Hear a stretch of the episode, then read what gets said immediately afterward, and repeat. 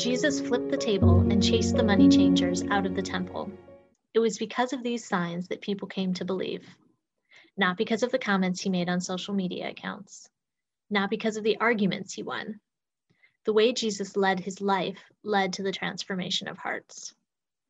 While serving overseas in Cambodia and stateside in El Paso, Texas, I met many individuals who had faced life threatening challenges time and time again to make a better life for themselves and their families.